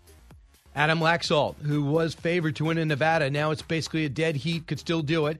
Momentum lost. That's the narrative from the mass media, who are flat out rooting to block the assumed red wave. We'll examine the reality and the numbers as the midterm starts to move forward in earnest. We're about 70 days out. But let's turn to Scott Mann. If you're watching on Fox Nation, you probably see him. Scott, welcome. Hey, thanks, Brian. What were you doing before the pullout of Afghanistan? I was well. I have a leadership company that I, I, teach human connection skills that I learned as a Green Beret. But uh, also, we were about to launch our play, "Last Out: Elegy of a Green Beret," that I wrote uh, and, and, performed in to complete my midlife crisis. uh, but we were launching it on Amazon Prime. We were getting ready to put it out. We had worked for years on this thing. We had toured the country with it uh, as a stage play as a stage play. And uh, the whole idea was to help Americans understand the cost of modern war and the impact on our families. And so we used veterans to tell the story from the stage. Very, very powerful play. And COVID shut it down, so we turned it into a film, and we were getting ready to launch it. And you get ready to launch it, and then all of a sudden you start seeing this Afghanistan deal cut during the Trump years. But to me, especially after doing my research, there's no way it would have unfolded like this. But Right, having I said agree. that, I agree. But having said that, when you start realizing that the Afghan army is not going to stand that that um, that Ghani might not be the leader we thought, what are you thinking? I was hearing from Nizam and other friends of mine who Who's were Nizam? Nizam was an Afghan commando and Afghan Special Forces NCO that I'd known since 2010, who was in duress in Afghanistan. He was trying to get out. He was being hunted by the Taliban, receiving text messages, and he started contacting me in early summer, saying that things are falling apart. Province after province was falling like dominoes. Um, and he said, "I think the country's going to flip in a month." And he was like two days off. So a lot of us in the SF community, the special ops community, we were already looking at this thing going, it's going to fall. It's going to fall. And we were mobilizing, trying to get involved with our partners. Back up a little bit. When did you get involved in in the armed forces? I joined the Army in 1991. I'd always, I grew up in a little logging town in Mount Ida, Arkansas, and met a Green Beret when I was 14. And when I met that guy, I knew right then that's what I was going to do. So you joined. I did. When? Mhm. How soon to you were special forces? Uh, It took about five years. It's about a five-year wait. You have to. They don't. If, as an officer, you have to be a first lieutenant promotable. So I did a tour of uh, duty down in Panama, and then when I was eligible to try out, uh, it was 1995. So it was about a five-year wait, and then about an 18-month pipeline to go through that to get your Green Beret. Where were you on 9/11? I was actually at Fort Bragg, North Carolina, and Seventh Special Forces Group, and on my way to Fort Pickett, Virginia, when the towers were hit. We did a you know a U-turn in the median and went and watched the rest of it at group headquarters. Uh, and we all knew as a Special Forces regiment that our lives had changed forever. And where where did you go? Well, um, first of all, my, my Ranger buddy Cliff was killed in the Pentagon on 9 11. He was the, my first friend to lose in the war out of 23. And, you know, it hit me right out of the gate. And um, but seventh group was actually held in strategic reserve for the first couple of years of the war. Fifth group went in first, then third, and then seventh group finally got the nod in 04. So my first deployment into Afghanistan of several was started in 04, 05. And what was the situation on the ground at that point? At that point, it was you know Iraq was already going on. right? Iraq was already going on. It was, and, and, and really was the weight of effort for the United States at that point. The bulk of the, you know, uh, war assets and, and, and material was there. Afghanistan was not a backwater, but it was certainly it had it had subsided somewhat. But what we saw when I got there in 04 was you still the Afghan army was fledgling. It was just getting started. There had not been an Afghan army since like 1978. And so we were working with mostly militias and, and local groups, but the Afghan army was just getting underway. And that's what I found myself doing in 04 was helping them stand up. How did they respond? Initially, they were not a great fighting force at all. In fact, I would say that the general purpose Afghan army and the general purpose police force were a paper tiger. Uh, morale was terrible. Desertions were terrible. Um, they were, there was a lot of corruption within the officer corps. Uh, it was too big. We tried to build the military. This is where we made a lot of mistakes in Afghanistan across all the administrations. We tried to build an army in our image. We tried to build a Western army, and they were nowhere near capable of that. And they, they couldn't handle the type of requirements that it takes to sustain an army like that. And to give you an example, like they, they required precision fires, platforms, intelligence, surveillance, reconnaissance, and those all contractor heavy. We pulled all the contractors out in June with no warning and the army just collapsed. Right. No, that was crazy. They said if we if we kept some semblance there, the NATO was willing to stay. Yeah. And they didn't even they had to find out through news reports, not Yep. even through a direct contact, that we were leaving. Yeah, we burned partnerships on so many levels with this thing, but but you know, you think about 20 years, really Brian, starting in 2008, the uh, Afghan or excuse me, the special forces and the special ops community really started putting its effort into building partner capacity with Afghan special operators, commandos, special Here- forces. Here's General Frank McKenzie. Uh, he's CENTCOM commander, Cup 48. We believe that Kabul would fall if we pulled out our troops. Uh, it was just a question of when Kabul would fall. And we have been saying that really since the fall of the year before. That had been a consistent position of Central Command, uh, our subordinates in Afghanistan, that uh, if we leave, they're going to collapse. And we left, and they did. What do, what do you think when you hear that? Well, it aggravates me because I, I know that there were several general officers that gave that warning.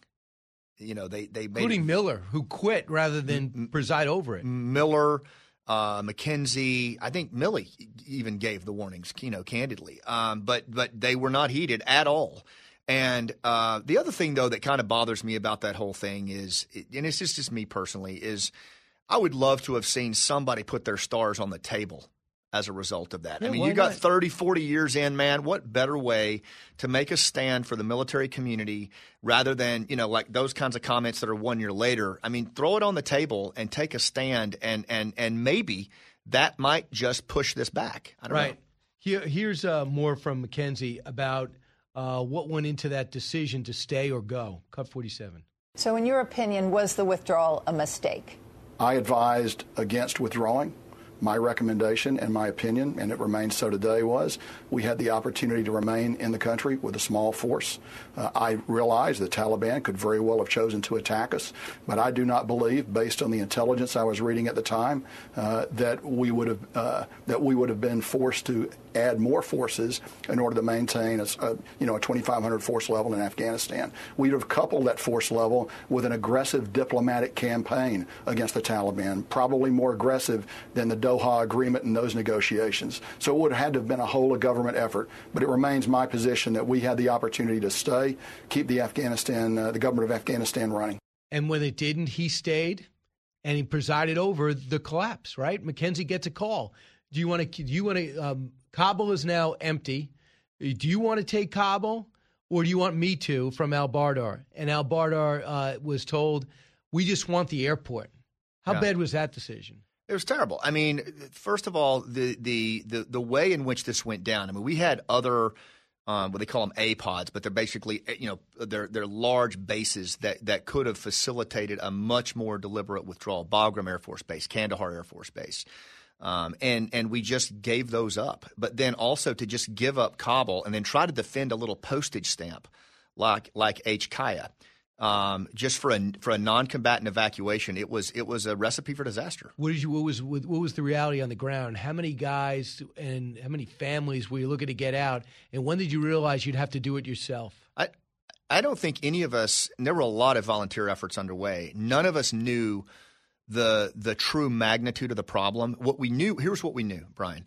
We knew that these special operators who we had helped train, the commandos, the special forces, the KKA, these amazing operators were our best bet to keep Al Qaeda and ISIS at bay for the long term. And we were about to just turn them over. So for all of us, it was how do we just keep them alive? Because surely the government's going to take this over. We'll just hand them over to the government and they'll take it. But they left. The Yeah. state, the embassy just let they everyone vacated. Yep, the new embassy was at actually at HKIA, and I talk about that in the book. It was actually in a former CIA bar inside the uh, inside the airfield. Um, but but our thought was, all right, we're just we know who they are. We know where they are, and they trust us. The commandos, the special forces.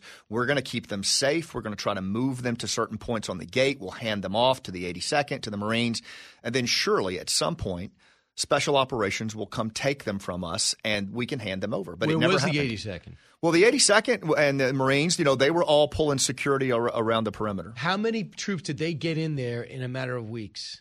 Oh, it was it was a couple thousand, I think, was the Right. total. It was a small it was a small contingent. It was enough to hold the airfield, but remember, they were held back. They were not allowed to push beyond the perimeter. So the recovery of these high value at risk It was up targets to you guys. It was up it was up to them to move themselves. They're guided by these volunteer groups, and uh, it worked. But the the sad part about it was we were only able to facilitate a fraction of those who really should have How many? out. I think somewhere around fi- 700, 700 That's to 1,000. That's amazing when you feel you could do more. Uh, more with Scott Mann in a moment. His book is now out. Operation Pineapple Express, the incredible story of a group of Americans who undertook one last mission and honored a promise in Afghanistan. My words, because the government didn't, because President Biden chose not to. Learning something new every day on the Brian Kilmeade Show. If you're interested in it, Brian's talking about it. You're with Brian Kilmeade. We're going to do everything in our power to get all Americans out and our allies out. Does that mean troops will stay beyond August 31st if necessary? Depends on where we are and whether we can get ramp these numbers up to five to 7,000 a day coming out. If that's the case, they'll, be, they'll all be out. Because we've got like 10 to 15,000 Americans in the country right now, right?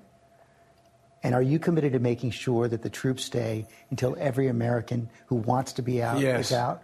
Yes. How about our Afghan allies? Does the commitment hold for them as well? The commitment holds to get everyone out that, in fact, we can get out and everyone should come out. And that's the objective. That's what we're doing now. That's the path we're on. And I think we'll get. So he totally did not tell the truth. He left anyway. And he said, Well, I never had a complete list of who was there because they never reported to the embassy when they went to Afghanistan. Scott Mann here, author of Operation Pineapple Express, he just chronicles what he did putting together a group of veterans to help get our Afghan allies and Americans out of Afghanistan because President Biden wouldn't. Your reaction to that exchange? It's just so hard to listen to, um, and it just I think it just conjures up so many moral injuries that so many in the veteran community feel. I mean, first of all, for our American citizens, it turns out there were a lot more of them behind enemy lines than than was talked about, but also for our Afghan commandos and the special forces. I'll tell you this, Brian. Minister Hasina Safi was the Minister for Women's Affairs. She was the most hunted woman in Afghanistan. Right? She was on the run.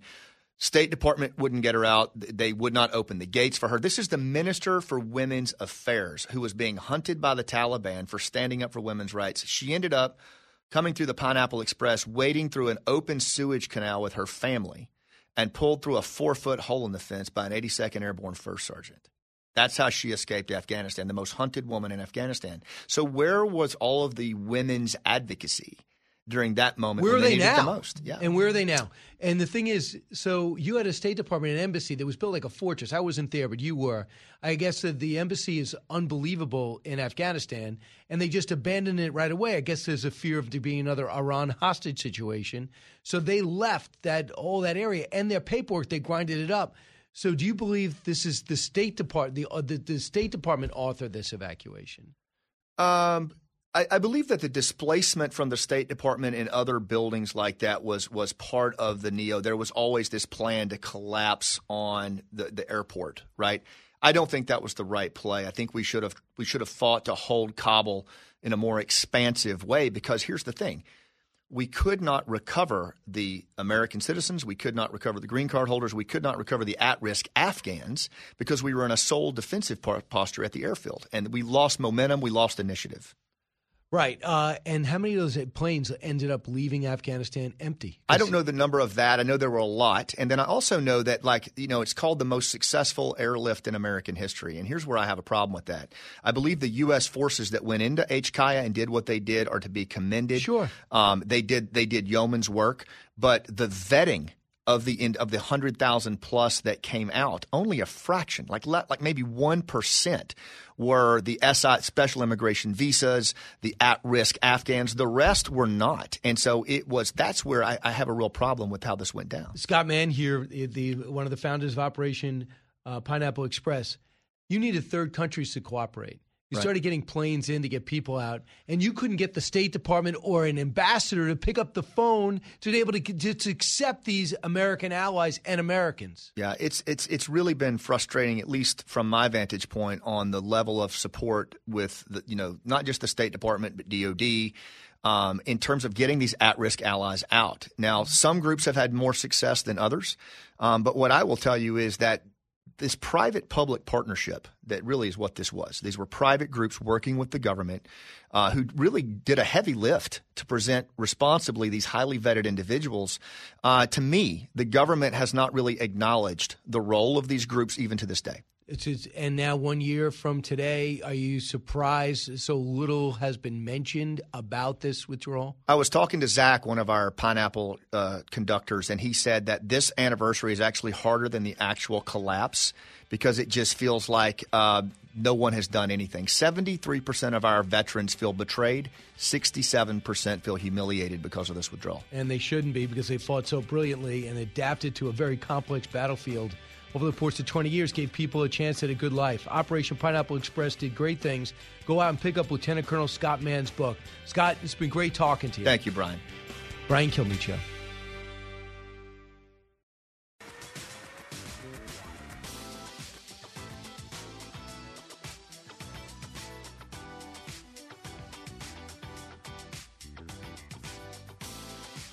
Radio that makes you think. This is the Brian Kilmeade Show.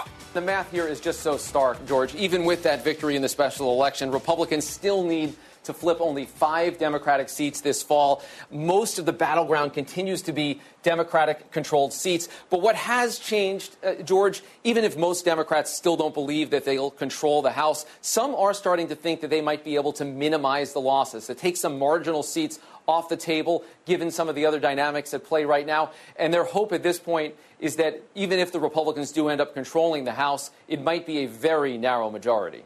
Well, we know who that was. That was uh, Rick Klein, off and on with Brett, uh, off and on with Bret Baier, chief political anchor for Fox News. Uh, he was breaking down things for ABC uh, yesterday. Brett Baier joins us now. Brett, do you sense? Are you buying into the whole momentum shifting? That was the theme of the Sunday shows, it seems. Yeah, I know, and they're they're really hitting it hard. But listen, the the basic math hasn't changed in that it's really hard to imagine the House it does not change hands with maybe 10, 12, 20 seats uh, in the majority um, for Republicans because you just look at the country and the redistricting. You look at the it's only five seats they have to pick up, and um, just in the current environment, you're going to do that now. What they may have stopped uh, for the short term, at least right now, is the bloodbath that was looking like 30, 40 seats at one time. Now, with a couple of pieces of legislation, with Roe v. Wade overturned, with uh, some some momentum on the left in a few circles, uh, they, they are right to say they may have stopped that that major major loss. Right. Well, I guess we'll have to see and how you handle it. I thought it was interesting that uh, Rich Lowry over the weekend, who, you know, obviously pro life, very conservative guy, writes, uh, uh, editor of National Review, said Republicans have to respond to that. Hoping the issue goes away or not having an answer is not good enough. Here's what he said uh, how they should handle it. Cut 11. Clearly, it's an important change. And I think Republicans have to realize they can't run and hide from this issue. You try to do that, it's not going to work. You're going to get defined in a, in a way you're not going to like. And you can't, in most places, adopt a maximalist position.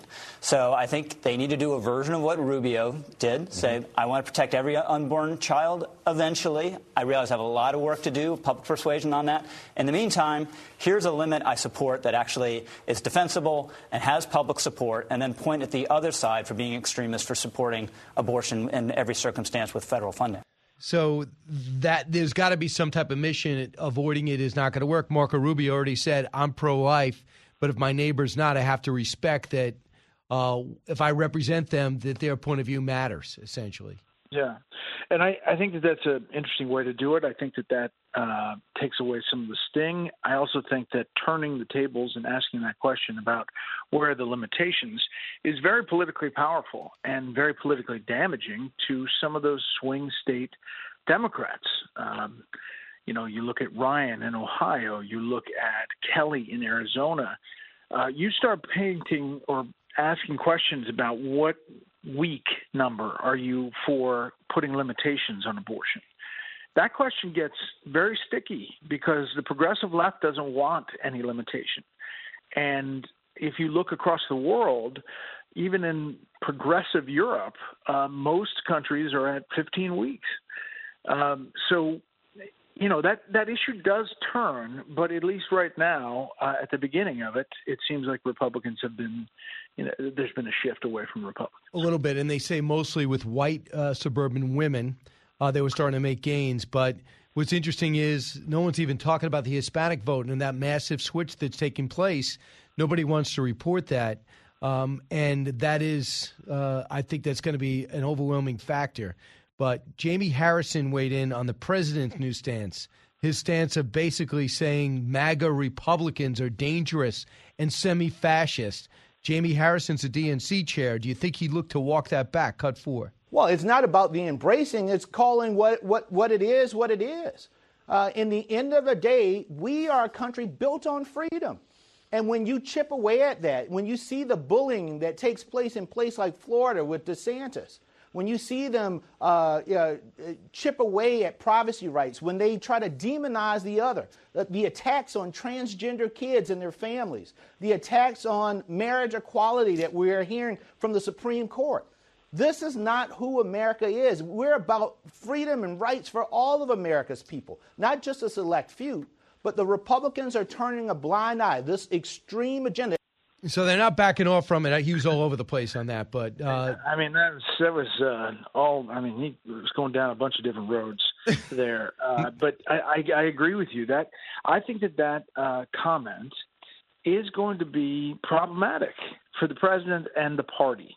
It is like basket of deplorables in a way. Hillary Clinton's famous phrase. And you know there are a lot of people, millions and millions of people who like Trump policies. They don't necessarily love, you know, everything the man does, but they like Trump policies. And to be called semi-fascist or fascist in any way, you can't really be semi-fascist, uh, is is really quite something. And if you listen to the explanation uh, of a lack of privacy and freedom, I mean, there are conservatives who could argue the exact same is happening on the other side uh, with some of the things that are that the administration is trying to do. Uh, amazing. Uh, let's let's uh, pivot to what's going on with the DOJ and President Trump and Mar-a-Lago. Uh, this is what Jonathan Karl is reporting. I wonder if you have the same. Cut seventeen. Publicly, what they're saying is this is rallying Republicans to Trump's defense. This makes it more likely that he will run for president, more likely that he will win the Republican nomination, campaigning against this political action by the FBI and the DOJ. Privately, they are really concerned. And one of the big concerns here is that Trump has nobody defending him. If you look at his legal team, it is comically inept and inexperienced all of the big names who defended him through the first two impeachments, uh, through the, the Mueller investigation, they are gone. Uh, there is real concern that he needs to bring in a heavy hitting criminal defense attorney. Well, he's been asking. Well, the, Jim Trusty and Ed Corcoran, is that the sense you get? No, I don't get that sense. I mean, Jim Trusty has, has been around the block. Uh, I do think that they had a slow start. Uh, some of the filings early on uh, needed like uh, filing 101 from the judge, apparently. Um, but I, I don't get that sense. I do. I do get the sense that Trump world is not as bullish about the political implications of all of this as it drags on. You know, I think it, there is a powerful side to it about you know the overshooting, but I think there are uh, people looking at it that both sides handled things kind of uh, sloppy. Uh, either in the initial handling of the documents, um, how they dealt with the uh, National Archives and the back and forth, uh, the negotiations, and then the actual search or raid. Um, you know, I think both sides could be at fault of going over the top. Now we'll see how it plays out and and what the actual facts turn out to be as we learn more. We didn't learn a lot from that affidavit. So the judge comes out and says, "Hey, that special master, I might do that." And we might have an announcement by Thursday. So that'll bring somebody that the judge says is neutral, and that to look at uh, the documents that they took, and the more than the documents, everything they took. Yeah, they'll go through everything and and figure out you know what falls under executive privilege. Tough part is, is that they've already been through these documents by now, and uh, if there was something that was executive privilege that you know could affect some future case, uh, they've already looked at it and and kind of already been through it. I, I would think. I mean, I, I don't think that those documents just sat someplace without being examined during this time. But yes, that person, whoever that is, it's likely a judge, is going to um, go through and uh, see, you know, what's the Trump people say that the, you know the former president wants documents back. Um, what falls under NARA, the National Archives, and uh, then make a determination. So but ne- painstaking. Yeah, in the Washington Post today, they, they just talked about they try to reconstruct, and it's amazing for people that don't want to leak. They certainly get a lot of information, but uh, the Washington Post says basically the National Archives was sparring with the Trump administration while he was in office, and when he left and they took the 15 boxes back, they saw some important stuff in it, and they made the extraordinary move to call the Department of Justice about it. It's almost as if we were talking, and all of a sudden you call the cops. And the Department of Justice made the move to get involved. And that's why so many in the Trump were like, excuse me, how did this come to this? We're negotiating. I want some of these documents for whatever reason. You want these back for whatever reason. You say there's classified. Here, take some back. Lock it up until we can decide it. Next thing you know, there's a nine-hour raid, and that that that move by the archives to take action has really brought this thing in disproportionate attention. I don't know if you agree. I do agree. And what we don't know is what was the impetus for that. Was it somebody who was, you know, completely anti-Trump, and they had, you know, um, emotional um, feelings about it, or that they had some evidence that that there was something that was egregious uh, that needed to be dealt with right away, and the Trump people were giving them the Heisman Award, stiff arm, and uh, and they just got frustrated. I mean, I agree. That is the hinge point at which this thing goes from negotiating and getting documents back to this big thing that we're dealing with now. Very curious to see what happens with it. Uh, Brett, you had some good personal family news that you put out on Yeah. social media. Tell us about it. Yeah, my son Paul won a, a big golf tournament, Hurricane Tour uh, kids tournament, and uh, I walked with him the first 18 on Saturday, and then on Sunday his mom walked, and Paul shot 75 in the last round and won won the tournament. So that's his first um, first win, and uh, so that's good. I had to share it on Instagram. That is awesome. And uh, what grade's he in now? He is heading into ninth. Is heading into ninth grade? So he's going to put uh, golf in high school? He is. Yeah, he's trying out for the varsity team. He already plays uh, middle school now, but uh, yeah. So you know, you know the backstory. I mean, everything we've been through with his health and stuff. It's kind of cool With to his heart. to have um, to have all of this. You know, I've sat in many hospital rooms at Children's National. Um, uh, thinking about that day, so that's cool. He beat me for the first time last week too, so that's a sad and happy event. well, it shows you got to compete. You got to bring your A game now. And I got to bring my A game, and he's six two. So I mean, it's like he's taller than me. You're already He's making excuses? Golf. Jeez. well, you beat me, but you're taller. I don't think that's going to fly. Not going to fly. Yeah. All right, Brett. Good luck. Good luck tonight, and congratulations to Paul. It's awesome. All right, man. We'll see All you. Brett Baier. Uh, when we come back, we'll finish up with your calls one eight six six four zero eight seven six six nine. And by the way, I'm going to be on Jesse tonight. I'm going to be hosting uh, primetime with Jesse Watters, but I'll be myself, and I'll be tossing to Brett tonight. Would I be tossing? Wait, wait, no, no. He tosses to me. Yes. Okay, goes sorry. to you. Uh, Monday, Tuesday. Listen to it. I should have brought this up with Brett. Monday, Tuesday, he tosses to me, but Wednesday, Thursday, I'm part of a group that tosses to him because I'm on the five. So you just connected with Brett all Yeah, week just long. not You're gonna have to come up with new ways to toss to each other. I know. No, the, the only time I talk to him is either on the air or tossing to him to be on the air. All right, uh, back in a moment. Educating, entertaining, enlightening. You're with Brian Kilmeade.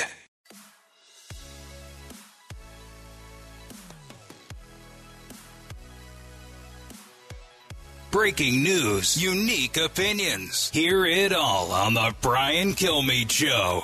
Democrats got to be thinking, how do we go from Obama to this? Yeah, well, even Obama said it. Like Obama was famously quoted as saying, you know, Joe has an amazing capacity to f- things up. I mean, he was a dumb guy when he was okay. I mean, he's he's never a bright guy. I mean, he's very well known as a liar. Like there's there's all these videos of him lying about his education record, lying about so many different accomplishments that he's achieved in his life. He was always a artist, and not just a artist, but like a liar, like a flat out liar. I graduated at the top of my class. No, no, he didn't. It's true. I mean, everything Joe Rogan said was just true. It doesn't mean, and Aaron Rodgers is his guest, right? Yeah. Right. You know, but here, you know, he's right. Think about this. Like, if you finish, say, twentieth, but when you claim He to was finish, bottom of his class, Syracuse. Yeah. and he was caught cheating, and he uh, we know that he was he was lifting excerpts from a British right uh, British politician's speeches when he started running the first time around, and we also know uh, too that he makes up half these stories that that he comes up with. It all proved to be incorrect. That story about the train and the conductor and the guy came up to him. The guy's been dead, and would, if the timeline was uh, played out, the guy wasn't even alive at the time. And he keep repeating the same story. For example, he was arrested protesting Nelson Mandela's of a release Not that he was released, that he wasn't released. Not true. He was never arrested. Keep saying the same thing over and over again. So people are like, well, what can we do? What can we do is not elect him. That would help. I, I mean, what is with these politicians? Remember Hillary Clinton? Did she say she was under fire when she uh, at one time getting off an Landed on airplane? yeah. I mean, and she was with Sinbad. Yeah. Who never turned on him. Not Sinbad the comedian. Yes. They didn't should they would never fire at Sinbad the comedian. By the way, if you're gonna fire at somebody, Sinbad would be the first hit. He's like six nine. you don't hit five foot two inch Hillary You're not gonna miss. Yeah. Let's find out there's even more to know than that. More to know. Few weeks have forced NASA to scrub their launch of a new moon rocket that happened on Fox and Friends today. They're all pumped up to do this at 8:30 this morning. They said they'll if there's a little bit of a delay or a weather problem, it'll be 10:30. If there's a mechanical problem, it'll be a week. Let's wait a week. So they'll find out what went wrong. I believe it's something with hydrogen. I'll work on it later today after I get ready for prime time with Jesse Watters. Next, Washington Commanders running back Brian Robinson was shot during an attempted carjacking. You believe this? You should because it's Washington, D.C. Head coach Ron Rivera tweeted the update last Sunday that he's doing okay, is in good spirits. Quote, I just got done visiting with Brian Rivera, said his coach. He's in good spirits and wanted me to thank everyone for their thoughts and prayers. Before the shooting, Robinson had been expected to split backfield duties in Washington with Antonio Gibson and J.D. McKissic. Uh, he was taken into the third round of the 2022 draft. Uh, police have identified two male suspects in the shooting, who both remain at large. You have a nice car? I guess you should be willing to be carjacked. Next. Taylor Swift takes top prize at the MTV Video Music Awards, so finally she wins something. It's been about five minutes since she won. Uh, Swift took home the top prize for best, uh, I guess. Who watches videos anymore? Yeah, I mean, I Like, come on. I don't. I, I bet you all your children have never seen a video on Maybe- MTV. Yeah, it hasn't been not. on at least thirty. Her announcement came at the end of her. Well, by the way, she announced she has a new album called Midnights. I'm sure it'll be a big success. Hope they turn, turn things around for her. Next, Army Programs gives poor performing recruits a second chance. Uh, the program, which began in August, is one way that the Army is hoping to fill the ranks of its struggles with the recruiting goals. So if you fail out the first test in basic, they'll let you do it again. So what are you supposed to do? Military officials who spoke on condition of anonymity because uh, the totals are preliminary uh, and could change said the initial recruiting goal is about, about as much as 60,000 this year, but more realistic expectations later put it at 55. With one month to go into uh, officials are predicting they'll come out at 45,000. Unbelievable. Next, Texas Democrat Beto O'Rourke's got a bacteria infection. Says he's going to take time off the trail. Also, the ashes of beloved Star Trek actress Nichelle Nichols will be launched into space. That's a relief. Rory McIlroy wins uh, Tour Championship, uh, the FedEx Cup. Congratulations. Uh, he had to come back to do it. Uh, he went by a stroke at 21 under par uh, against uh, against Scheffler. Scotty Scheffler uh, comes in second. Congratulations to him. Rory McIlroy now has more FedEx championships than Tiger Woods. I'm Brian Kilmeade. Make sure you watch me on Jesse tonight at 7 Eastern.